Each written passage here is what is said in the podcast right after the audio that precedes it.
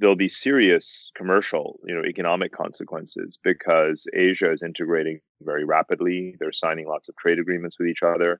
Asians trade more with each other than they do with Europe or with America.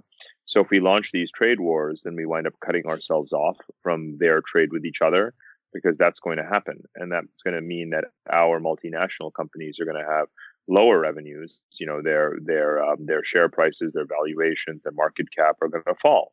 So that that's one very significant consequence of having the wrong policy towards Asia, which is presently what we do have. But again, when I say we, I really only mean Trump's America. You know, I don't mean yeah. Canada. I don't mean the West, because one of the things that I uh, explain in great detail and length in the book is Europe's attitude towards Asia is very different. Europe is embracing these new Silk Roads. Europe wants the Belt and Road Initiative to flourish. Europe wants high speed railways connecting, you know, Britain and Germany all the way to China because they're the ones who are exporting even more to Asia than we are.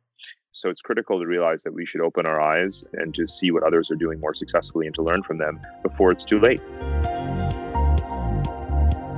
Welcome to Think Bigger, Think Better where we explore how you can apply insights from visionary leaders and the most provocative philosophers and scientists of our time to make your life and our world a better place.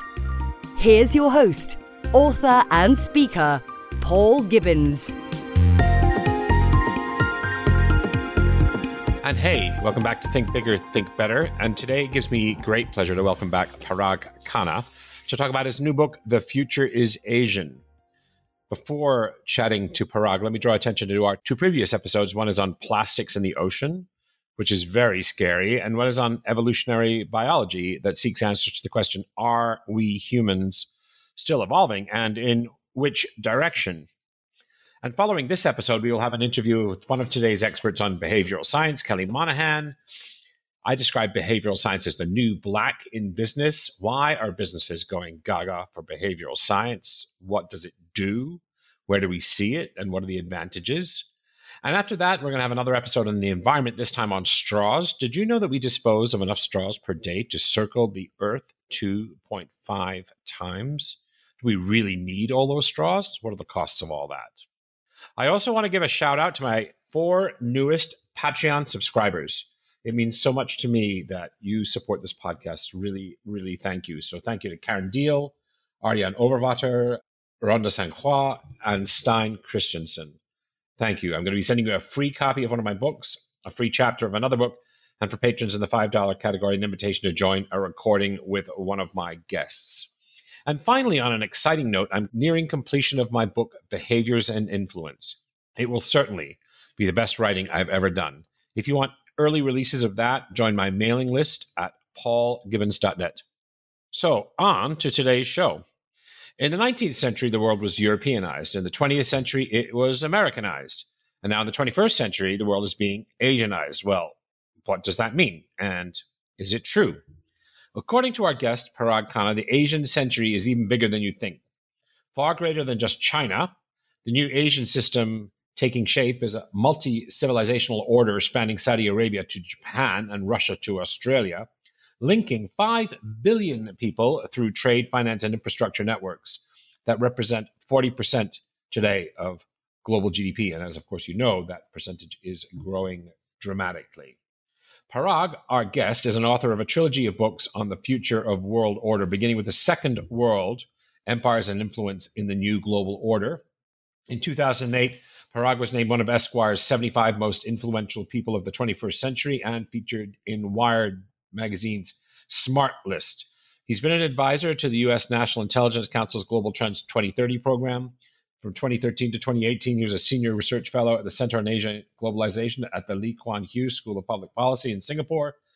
And from 2006 to 2015, he was a senior research fellow at the New America Foundation.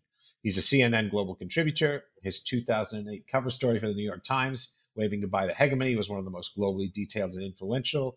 He also appears frequently in media around the world CNN, BBC, CNBC, Al Jazeera, and other broadcasters.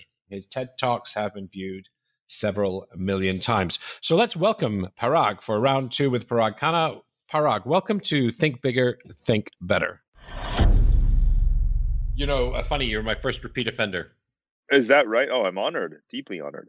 Yeah, well, you uh, seem to be able to produce a book uh, about every nine months or so these days. it, it, I like to say it's the closest thing a man can come to having a baby. After all, is the labor, the labor involved in uh, in doing a book. Yeah, and I, I and I guess you're, you're, what did you say? A lecture a day keeps the doctor away. So you're you're working. There is that, now. especially when you're on book tour. Indeed. So um, you were just at Davos. Um, do you mind sharing with listeners some of what you found surprising or interesting or or unusual about Davos this year? I guess it's I guess you're a repeat offender there. You go most years, don't you?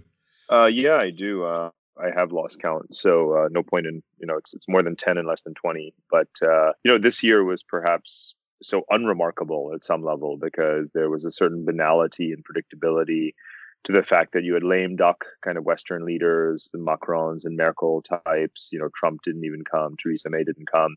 You had kind of populist firebrands who, again, you know, they're curiosities more than they are strategically significant people like Bolsonaro, Brazil. You know, so it wasn't really in that sense interesting. You know, at this point, there, and also I think for me the big divide was and it's obviously a big theme of this book as well kind of east and west you know where populist politics of western societies and the gloominess about slow growth versus everyone else you know coming from asia africa and elsewhere that's really focused on globalization trade moving up the value chain you know high growth rates and, and so forth. So you know even though people accuse davos of being like a filter bubble you know and and much worse of course as well it's actually internally quite bifurcated as well, at least bifurcated, if not trifurcated, into different kind of you know communities that have different things on their minds and different um, kind of sentiments. And so, what preoccupied? What were the different preoccupations? Would you say of the East and West from your point of view at Davos? Um, West, because I think this interesting topic is the notion that there is no unified West. You know, Canada right. is not that much like America these days. You know, I mean, Canadians yes, are much yes, more yes. like Western Europeans, whereas there is this Anglo-American. You know, in other words, America and uh, United Kingdom. Yeah. Our populist politics, you know, driving ourselves into an abyss, you know, sort of uh, uh, it, that is a particular predicament or malady right now, and it's not global. People talk about populism, protectionism, xenophobia, you fill in the blank, as if it's afflicting the whole world. It's really just us. You know, we are the dumb ones. You know, that's us, funny, and it's really I, easy. It's really easy to see ourselves as being paradigmatic, but in fact, we don't. In fact, often enough, see ourselves as being. It's an American exceptionalism in a different way, right? We refuse to see ourselves as exceptional in this in this respect. Exactly right, and you know, this is an area in which you don't want to be exceptional. You don't want to be exceptionally dumb. you don't want to have right. you know sort of uh, backwards looking politics that's self-destructive right while much of the world is going in another direction and again that's part of what motivated me to write this book because i moved to asia a few years ago um, living in singapore traveling around the region and i see so much as just the opposite of what our problems are you know the optimism the openness the pro globalization sentiment you know all of that is how you would characterize asia today so it's been a real eye-opening experience to go live there and to travel around all the countries in the region I bet it has. I bet it has. I mean, even though you're you're a, a Asian by uh, you know origins very far back, you're you're Swiss. Are you Swiss Swiss national or German national? I can't recall. No, no, no. I mean, I did spend time in Germany growing up, but I, uh, you know, we moved to America when I was about six.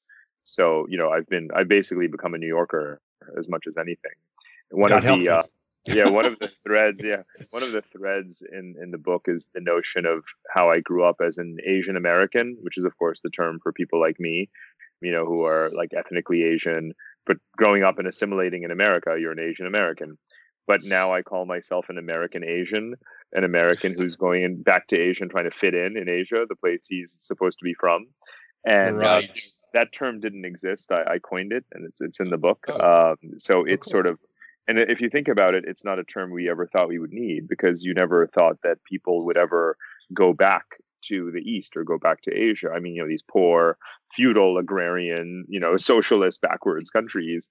Why would anyone go back? But now you look at them today and they've got the smart cities and the financial centers and the innovation and the seamless, you know, high quality life and all this kind of stuff uh, is what you're starting to see in Asia. So a lot has changed in the last one generation. I sort of understand your your your predicament. I, I grew up in the United States but moved to Europe, so I was always an American living in Europe. it confers certain benefits and also you know you, you're you're always you know sort of culturally an outsider to some extent and then uh, i moved back uh, a dozen years ago to the united states and so i very much i've been europe 30 years so considering myself very much identity wise a european and now i'm back in the united states with an american accent and of course but uh, european values so again i'm no longer really you know at home it's a particular weird thing they, there's an expression i think you can never yeah. go you can yeah, never go it's home. interesting news i don't hear many people so candidly say that they subscribe to European values, even if you're not European, because it's very uncommon to have that kind of awareness of how different the value systems are in the West. And and for me, I totally agree with you because from the time that I lived in Germany growing up, and multiple times that I've lived there, I've definitely picked up the certain European values as well. And um, you know, there's a clear distinction, really, like I said before, between the kind of Anglo-American way of running a country and an economy versus the continental European way. And those of us who have lived in, um, you know, a, a, place like like a Germany or or Switzerland, certainly um, it, it, sticks with you. Yes, indeed. Yes, indeed. Well, I haven't spent enough time in Asia. I'd love to hear more about the book. Congratulations on which what number book is this? This is your sixth book or something like that. So something Counting. like that. I don't know if I'm I don't know if I'm accurately counting though. That's the thing. You are. You are indeed. All right. Okay, cool. Well, uh, tell us a little bit about the future of Asian. I guess quickly, I just begin with what's your motivation? Why write it? Why, of all of the topics, you know, you're a, a polymath uh, and, and polycultural and, and polyglot and poly lots of things. So you, you could have written a lot of books. Why this one? Well, I think, you know, this one was just, well, there's two reasons. You know, one is when I write a book, there's an itch that I want to scratch, you know, and, uh, and that's usually an intellectual bone to pick or an argument or a disagreement with the mainstream. So that was certainly. Otherwise, why write it? Right. Exactly. Why, oh, and, yeah, why, why live in the echo chamber and say what everybody yeah, else is saying? Exactly. Yeah. So there needs to be this sense that, you know what, what I'm reading about Asia is incorrect. It needs to be fixed. And I'm not going to sleep well, you know, until I've done so. And that was certainly the case here because we've had, you know, 20 years of books about Asia. However, mm-hmm. they're all actually about China they're not really about Asia, you know. Ah. And China ah. is part of Asia, and it's an important part of Asia, uh, but it isn't all of Asia itself. You know, there's three and a half billion people in Asia who are not Chinese. It's an obvious fact. Uh, it's so blindingly obvious that you know it's almost frightening that I have to say it, and yet when I say it, it bowls people over. So now is the time to start to understand that Asia is much bigger than China, especially with the Chinese economy slowing, and other economies rising quickly and corporate America looking for new sources of growth as China does slow. Um, it's like, hello, everyone. There's another several billion Asian citizens and customers that are younger, uh, you know, very dynamic societies, fast growing. So that's one reason why that I wrote the book. And the other is, you know, also you know, personal, cultural, you might say. Again, as I said, moving back there and living there and experiencing the vibe really has had a powerful uh, impact on me. And in that sense, this book is is not new. There's a lot of continuity. You know, with with my books, one picks up where the other is left off in yes. observing how the world changes over time and what the biggest change is at any given time. You know, is going to be kind of my subject of interest, and I'll try and take a, both a top down and a bottom up. I got it, and you know, it's funny. I have to confess you know, when, I, when I saw, yeah, yeah, when I saw the future is Asian, I did think China. So I'm uh, steeped in the same ignorance as the rest of us, in some respect, the same paradigm as the rest of us. So, so talk us through some of the some of the points in the book, if you will, some of the economic. I guess it's economic and cultural, very much economic and cultural, as far as I it's very very geopolitical, you know. But geopolitics encompasses everything else as well. You know, it's it's national willpower and cultural confidence, but it's also macroeconomics and trade integration. It's all of those things. So, and um, you know, very importantly, it's also history so what I one of the chapters of this book retells the history of the world in a mere 50 pages, but from the point of view of a kind of average Asian or a kind of melange of an Asian. You know, what's right, the sort of a blend character. of yeah, yeah. Com- a composite of Indian, Chinese, Persian, Southeast Asian, Japanese. You know, how would they view the world? And that was, by the way, the hardest chapter of any book I've ever had to write to try to oh, sum up you know, I mean, really all of human history from the Asian point of view. And it was extremely rewarding because, again, having grown up in the US, these are things that I didn't learn in history class. And I'm very disappointed in my history teachers. Tisk tisk, you know, shame on them for not teaching me global history the way it should be taught. And there is a, a nascent field called global history. And, um, you know, what I've tried to do is to contribute to that tradition in the way I've structured that narrative. So it, you've got the history, the economics, the geopolitics, and culture is a very strong part of this book because there is what I call the new Asian values. You know, a new set of uh, of you know kind of guiding principles that a lot of Asian societies follow, whether they are democratic or authoritarian, you know, Chinese or or Indian. And that was a really interesting exercise to do as well to put myself into the position and say, you know, what would a Filipino and an Iranian and a Russian and a Kazakh and an Indonesian agree upon when it comes to how their country should be run? And believe it or not, I, I, I took a stab at that, you know, and I took a stab at that, and the feedback has been really, really positive. And that's interesting because uh, it's often said that Japan is the most Western of all the Western countries. Uh, and so, but that would be part of your melange, wouldn't it? Uh, would or is Japan an outlier from your perspective? No, absolutely not. Japan is not only very Asian, but Japan is an icon of Asia. It ranks today, as we sit here, as the most uh, popular and the most respected country in Asia. Uh, Japan is the reason that we have this Asian growth story today because it was the Japanese economic miracle of the post-war decades of the 50s and 60s yeah. that made it the second largest economy in the world, and it was Japan's story that inspired the next wave of countries, the tiger economies, South Korea and Taiwan and so forth. And then mm. those countries together with Japan have been the largest investors in China over the last 40 years.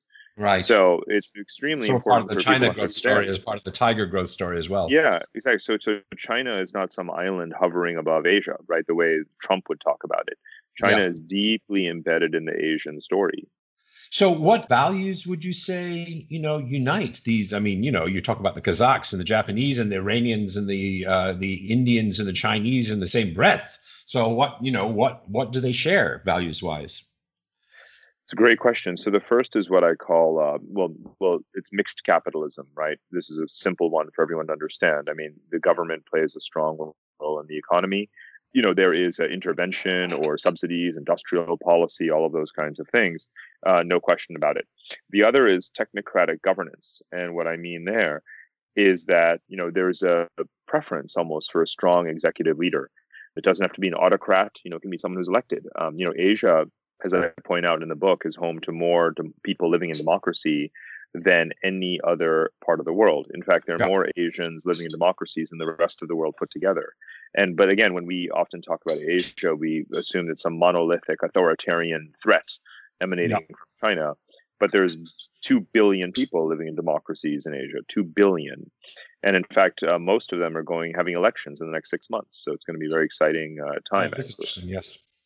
And by a technocratic, yep. for people who didn't read your first book, what would you? How do you characterize a technocratic society or technocratic leadership? So technocratic leadership is, you know, selected meritocratically. It has a long-term vision of national, you know, progress and modernization. The people trust the leader to make those long-term decisions. You know, and again, you have a lot of that in Asia, even if they're elected uh, or or unelected. But you have a trust for the civil service. You know, educated elite thrown out the window uh, here in the in the U.S. and U.K. And the third is what I call social conservatism. You know, they have a very cautious and incremental approach to liberalism. You know, they have a they they're they're cautious about gay rights or abolishing the death penalty or reducing media censorship. Now, some of these things are not good. We wouldn't look at that and say it's oh that's a good thing. You know, censorship is not a good thing. But when you spend time over here, in Asia, you know, you get a sense of why they have this cautious approach. And sometimes it has positive consequences. So if you look at social media, right, we now have politicians and citizens screaming fire in a crowded theater every day, you know, inciting, you know, hatred and, and, and racial tension all over the place. You cannot get away with that in an Asian country where they're so ethnically diverse. You just can't. You know, you'll go to jail. And I think people are realizing now, you know what, maybe we need to be a bit tougher. You know, we should not be curbing free speech but we should be, you know, in a way, policing fake news a lot more stringently than we do. And again, we're waking up to the negative consequences of that. In Asia, they have zero tolerance for it. And now that they've watched everything that's happened with our election and Trump and fake news and, and filter bubbles, they are forcing Facebook and Google and Twitter and WhatsApp to hire monitors to see that if there's fake news and lies, you know, that are spreading virally, it has to be stopped and shut down immediately before people get killed you know and again you you think about it and you say you know what that's not such a bad idea so there are aspects of this of social conservatism in asia that's quite prevalent that are definitely worrying and then there's aspects of it that are actually that we could learn from. If you'll permit me a 10 second commercial break, Think Bigger, Think Better survives only because of the goodwill and support of its Patreon subscribers. So if you're loving the show, head over to patreon.com, Paul Gibbons, and hit that Become a Patron button. For as little as $2 a month, you get extra content, free content, can listen into recordings, and get free books. So thank you very much for your support, and back to our show.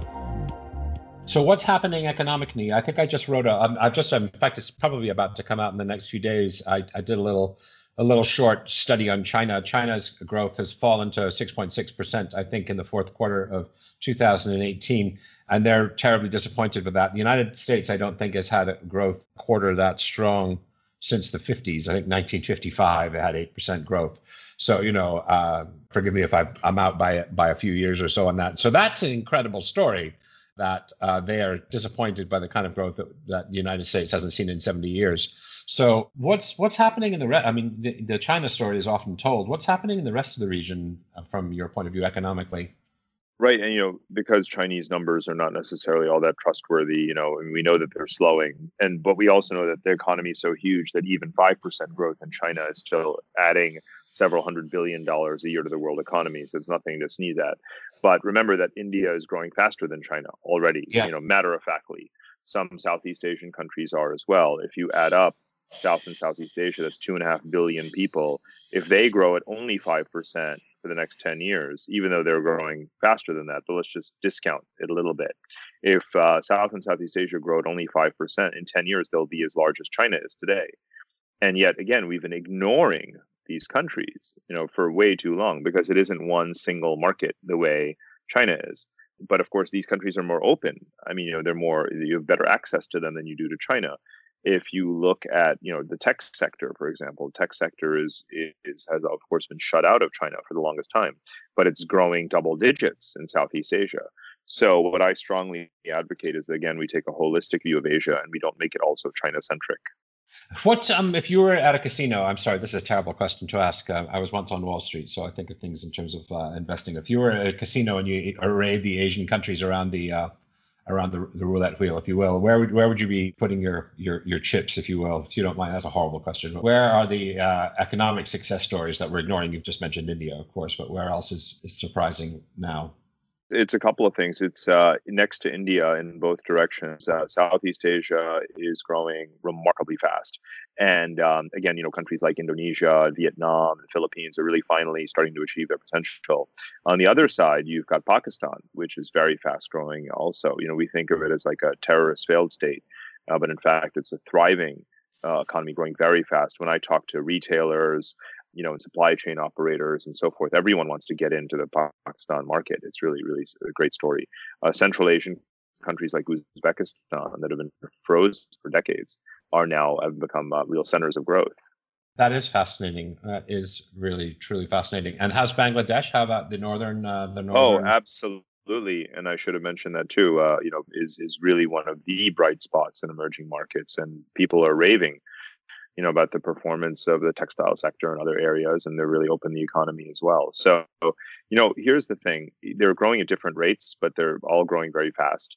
They're all becoming much more pragmatic in their economic and policy um, you know reforming. They're opening to foreign investment. They've been much more cautious about budget deficits. Um, you know they're attracting record uh, fdi growing their trade surpluses moving towards flexible exchange rates. I mean all the sensible stuff that you need to do uh, they're doing so the China's obviously the big gorilla. Mean, if I may to return to China, I know the story isn't a China story, but how is China operating in a geopolitical sense there in terms of, um, you know, the United States, and uh, it was the sort of the, the the the center, the economic geopolitical center of the Euro North American Western, if you want. Thing is, China's, I guess, has a role to play in, in the same role to play in in Asia. How how are they, you know, operating diplomatically and economically and politically?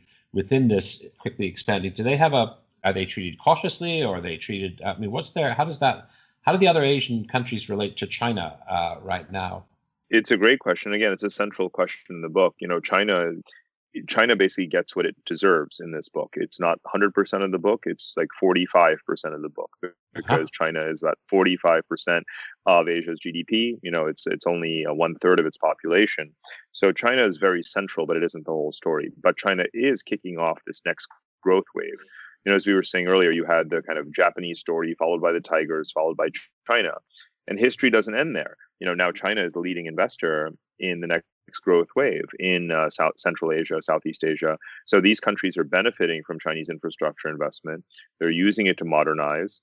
They're di- diversifying their economies. They're attracting new investment from the rest of the world because the rest of the world sees that China has decided to bet on these countries. And you know this is important geopolitically as well because we tend to look at China's initiative like the Belt and Road as a tool for China to dominate its countries. But in fact, what will happen is that because these countries are gaining more and more confidence thanks to China, they're also gaining the confidence to resist China. And that is exactly how imperial history works. Mm.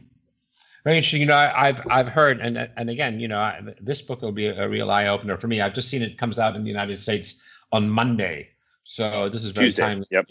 Yeah, on Tuesday. So um, they've been investing. I read that they built a high-speed rail or, or bridge in China and uh, a, a tunnel in Chile.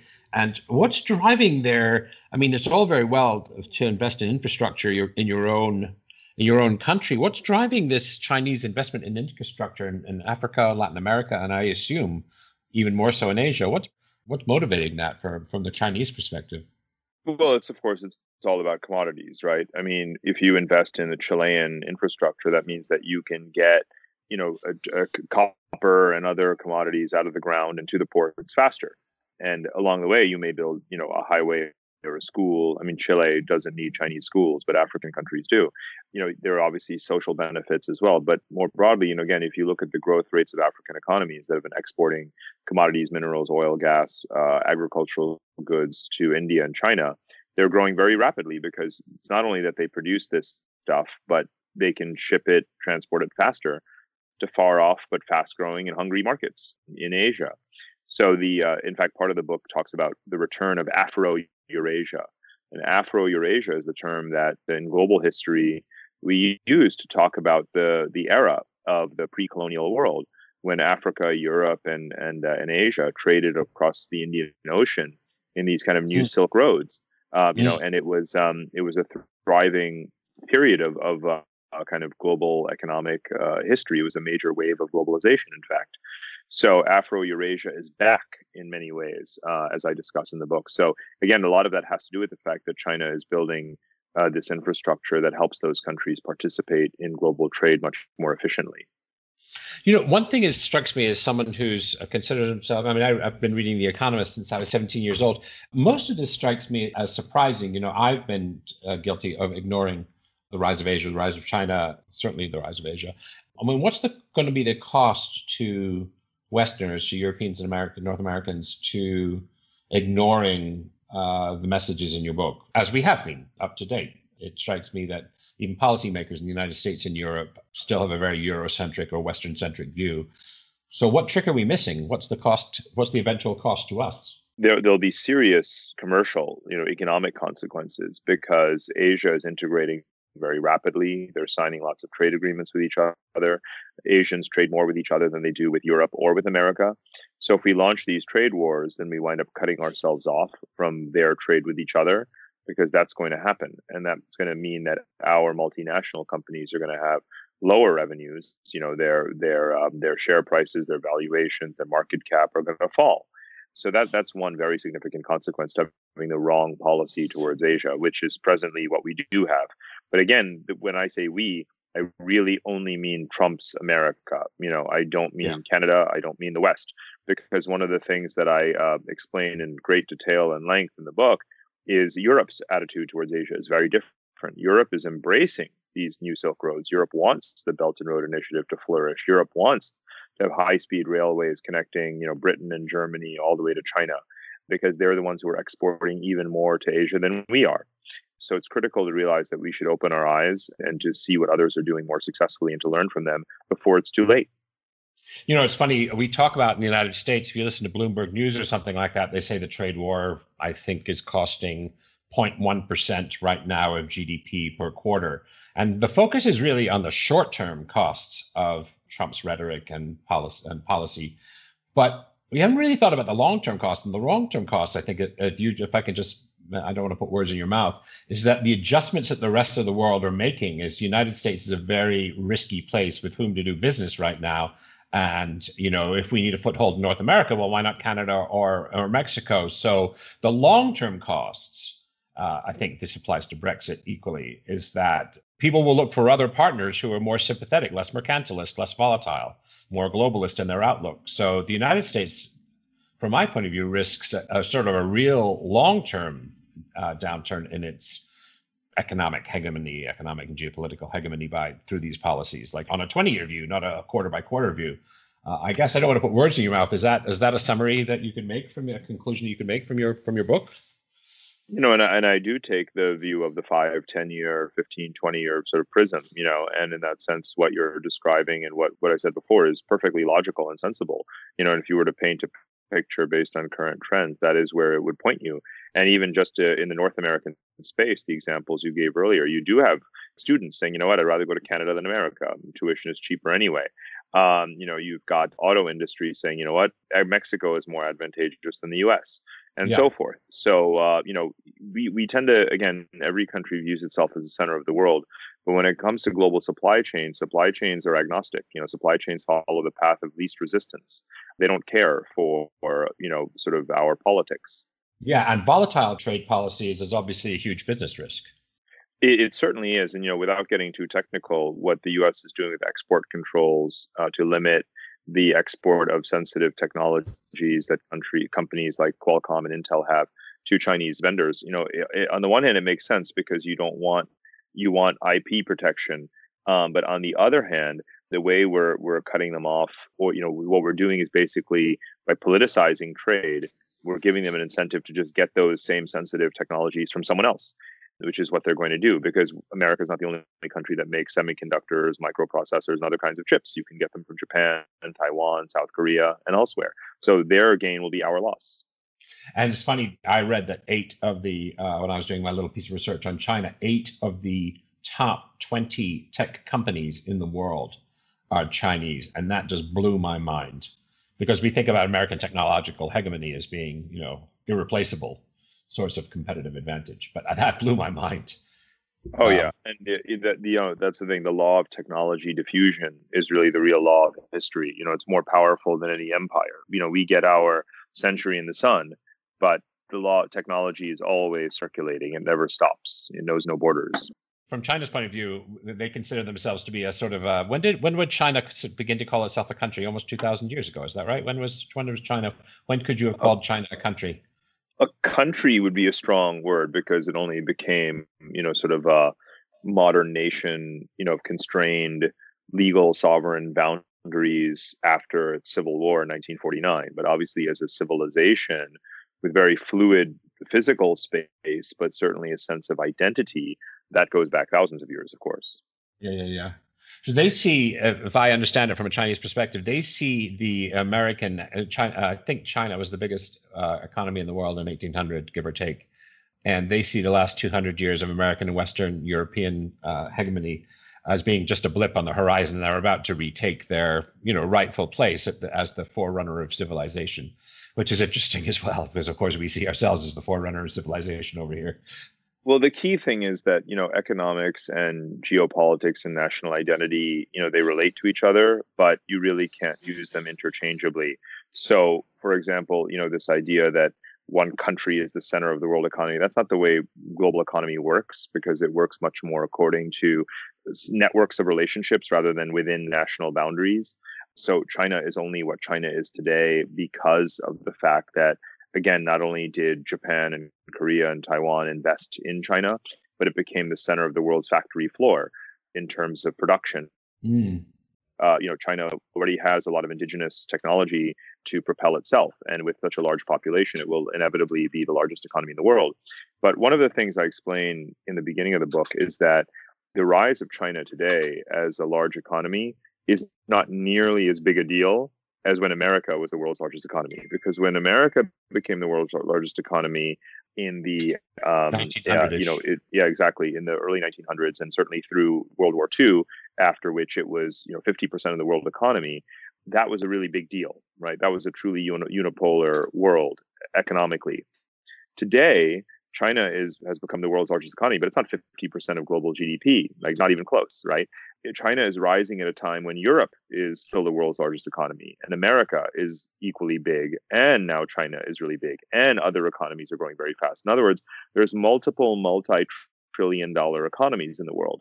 Mm. So just because China is become co-equal with them, it does it's very, very different from it's not about replacing America. China's just coming up alongside America and Europe. And that's what we need to understand. So again a lot of geopolitical conversations are sort of all or nothing who's number one. That's not the way right. the world works today. You can have five like, people kind of like, like adolescent kind of like adolescent right? Yeah because the pie is still growing right? So you can have many number ones. Well we're in our we're in our last you know five minutes or so or it strikes me is that one of the things is that there's a, a view at least in the western press that globalization is in retreat and that's only the case if you live in the United Kingdom or the United States. uh, that really, the world belongs to the globalists, the people who think in terms of wholes, not parts. Is that one of your conclusions? I suspect.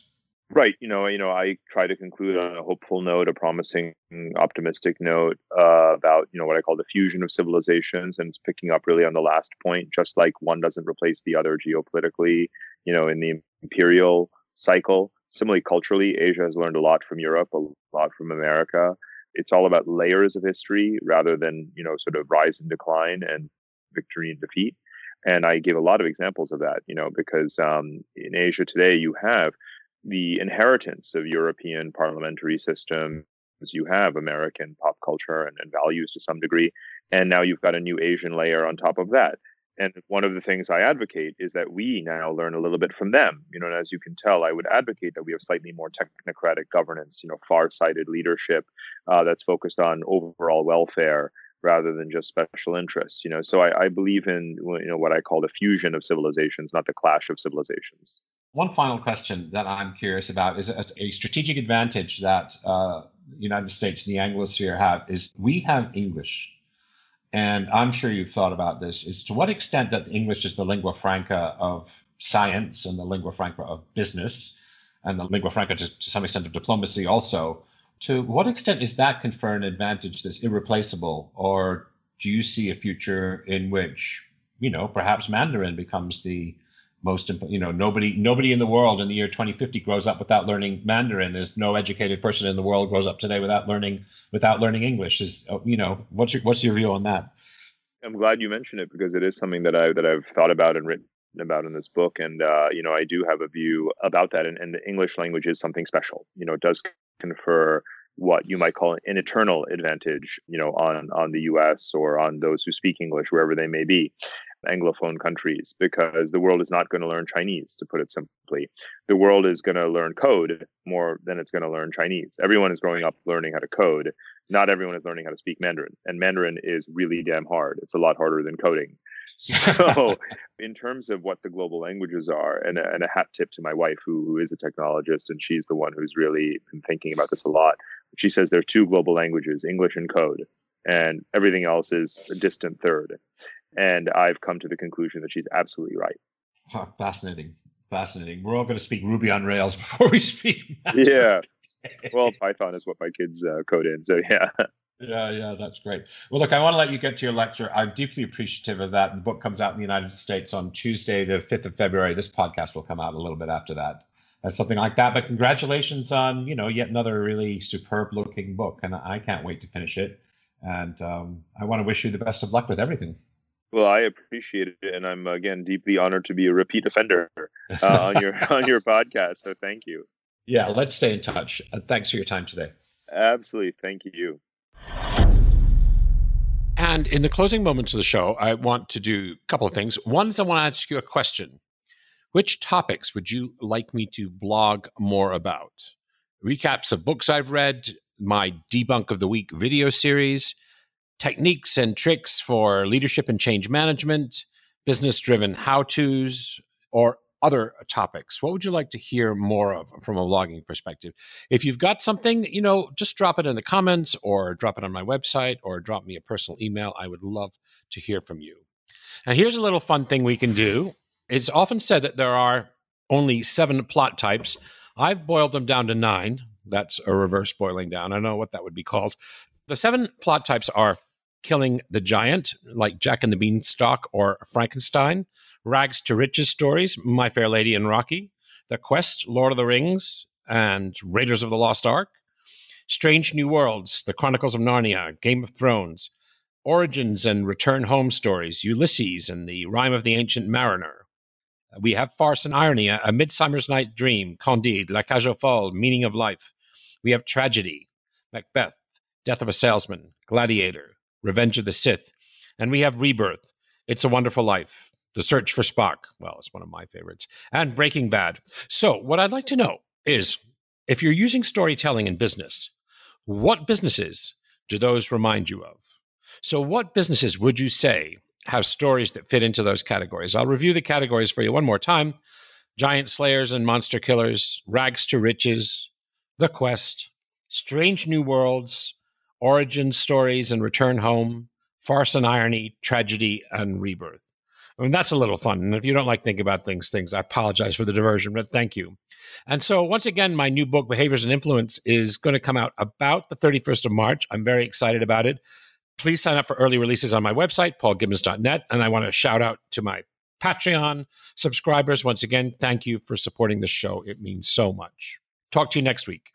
To celebrate the launch of the show, and thank you all for listening, I'm going to be giving away books, lots and lots of books. All you have to do is leave a review in iTunes. We're going to raffle off a book every single week for 12 weeks. So head on over to paulgibbons.net slash iTunes to get easy to follow directions and let me know the title of your review to make sure that you're entered to win. Mm, thank you. Thanks for listening to this episode of Think Bigger, Think Better. Great ideas are great, but this isn't gospel. Share your critical thinking in the comments. Where do I disagree? What insights were most powerful? If you got value, don't forget to share the value by sharing the podcast. Finally, to get information on book and blog releases and new video content, head over to paulgibbons.net and join the community of thinkers talking about using science and philosophy to make our world a better place.